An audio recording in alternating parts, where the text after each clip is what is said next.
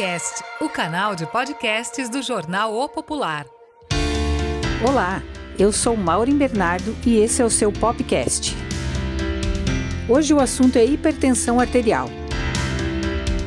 E nós vamos falar com o médico cardiologista Rafael Petraca Pistori, da Clínica São Vicente, para saber um pouco mais sobre essa doença que afeta milhões de pessoas em todo o mundo. A hipertensão é conhecida como inimigo silencioso. A doença nem sempre apresenta sintomas e afeta pessoas de todas as idades e condições sociais, inclusive crianças e adolescentes. O médico cardiologista alerta sobre os perigos da doença. Doutor, poderia citar para a gente alguns fatores que podem influenciar nos níveis da pressão arterial? Existem vários fatores que influenciam nos níveis de pressão arterial.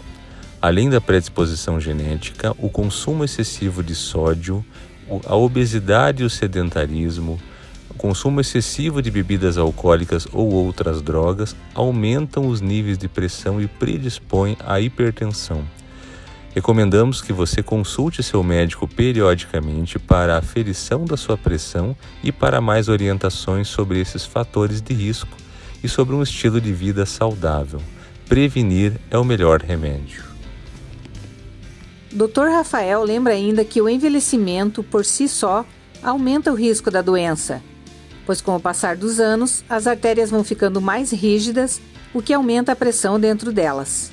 Ele explica ainda que também existem medicamentos comumente utilizados que aumentam a pressão e devem ser usados com cautela, como os descongestionantes nasais, anti-inflamatórios, alguns tipos de antidepressivos e hormônios.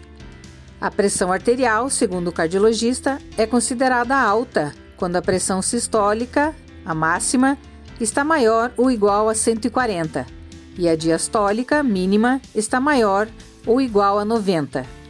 Pessoas com pressão arterial sistólica entre 130 e 139 ou diastólica entre 85 e 89 são consideradas pré-hipertensas pois apresentam maior risco de desenvolverem a hipertensão e devem ser monitoradas mais de perto. Dr. Rafael, é comum a incidência da hipertensão entre a população? A hipertensão arterial, ou pressão alta, como também é conhecida, é uma doença muito comum. Cerca de 3 em cada 10 brasileiros acima de 18 anos são hipertensos.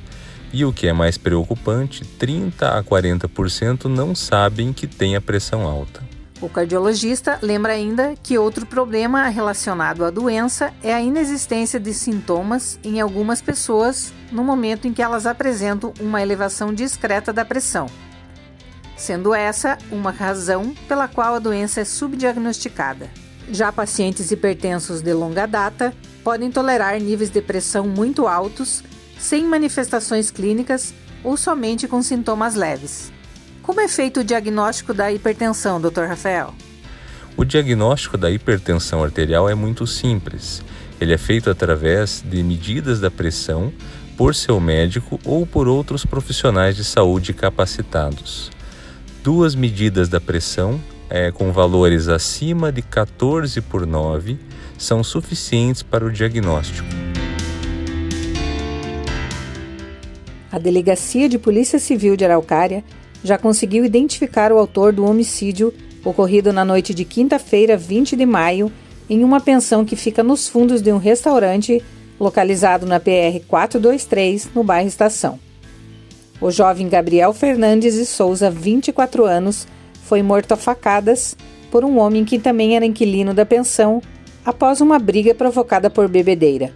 Segundo a Polícia Civil, o autor do crime está foragido. Ainda conforme as investigações, o agressor teria vindo de São Paulo, juntamente com um grupo, para trabalhar em Araucária, e todos estavam hospedados no local. Gabriel seria morador da área rural e teria alugado um quarto na cidade para ficar mais perto do local de trabalho. Conforme o boletim de ocorrência registrado no dia do crime, Gabriel estava sentado em uma cadeira do lado de fora da pensão e apresentava um ferimento na altura do abdômen, também apresentava alguns hematomas no pescoço. Do lado do seu corpo havia uma faca de porte médio, porém não havia vestígios de sangue. Perto da porta da casa A polícia também encontrou uma lâmina de faca do tipo serra, de porte pequena, sem o cabo, suja de sangue. Dentro da pensão, a polícia militar encontrou ainda, em cima da pia, um cabo de faca, muito possivelmente a mesma que teria sido utilizada na agressão. As investigações em torno do crime continuam, assim como as buscas pelo foragido.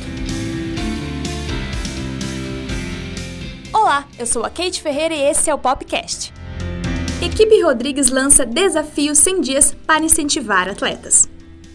Sempre preocupada em oferecer o melhor em treinamentos, orientações sobre exercícios e condicionamento físico aos seus atletas, a equipe Rodrigues acaba de lançar o Desafio 100 Dias. A proposta é oferecer treinos intensivos para preparar e incentivar os atletas a participarem de uma maratona que será realizada no fim do mês de agosto em Santa Catarina. A professora Mary, que vai conduzir os treinos durante o período, disse que a ideia é fazer com que os corredores, sejam eles veteranos ou não, participem de exercícios educativos, recebam orientações, dicas de hidratação, entre outras. Abre aspas. Esse treinamento específico será realizado todas as quartas-feiras, no CSU. E no final, aqueles que se sentirem preparados poderão correr a maratona de 42 quilômetros, ou ainda os percursos menores de 21 km ou de 10 km, comentou Mary. Ela destacou ainda a importância de os atletas se manterem em constante atividade, mesmo durante os dias mais frios. Abre aspas. Temos que colocar em prática o ombro a ombro, para que ninguém fique parado, salientou. O coordenador da equipe, Ailton Rodrigues, falou que se a maratona de Santa Catarina não acontecer, por algum imprevisto devido à pandemia, será organizado um treinão para os atletas em Araucária, na mesma data em que seria a prova. Abre aspas. Todos terão a chance de colocar à prova tudo o que irão aprender durante o desafio 100 dias, garantiu. Araucária ganha a Squad D2, uma nova equipe de ciclismo.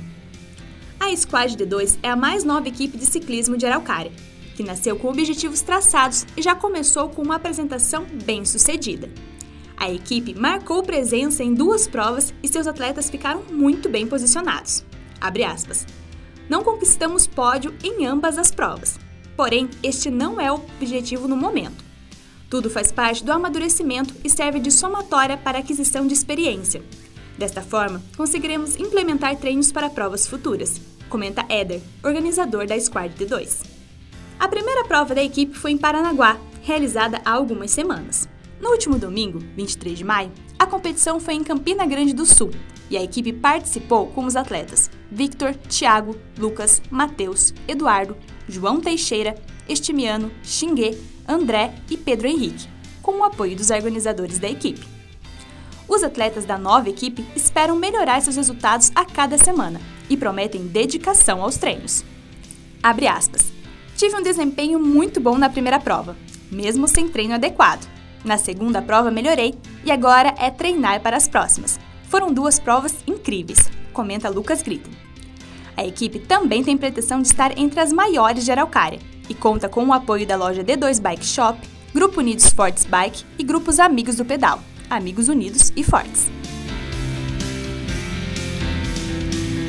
PM prende homem com cocaína e maconha.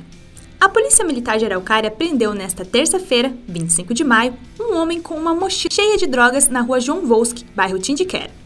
A prisão aconteceu durante um patrulhamento de rotina pela região, quando uma equipe policial viu o indivíduo em atitude suspeita, e esse demonstrou nervosismo ao perceber a presença da equipe. Ele comprou dois pacotes de salgadinhos em uma distribuidora de bebidas e, quando viu os policiais, tentou sair rapidamente, mas acabou sendo abordado.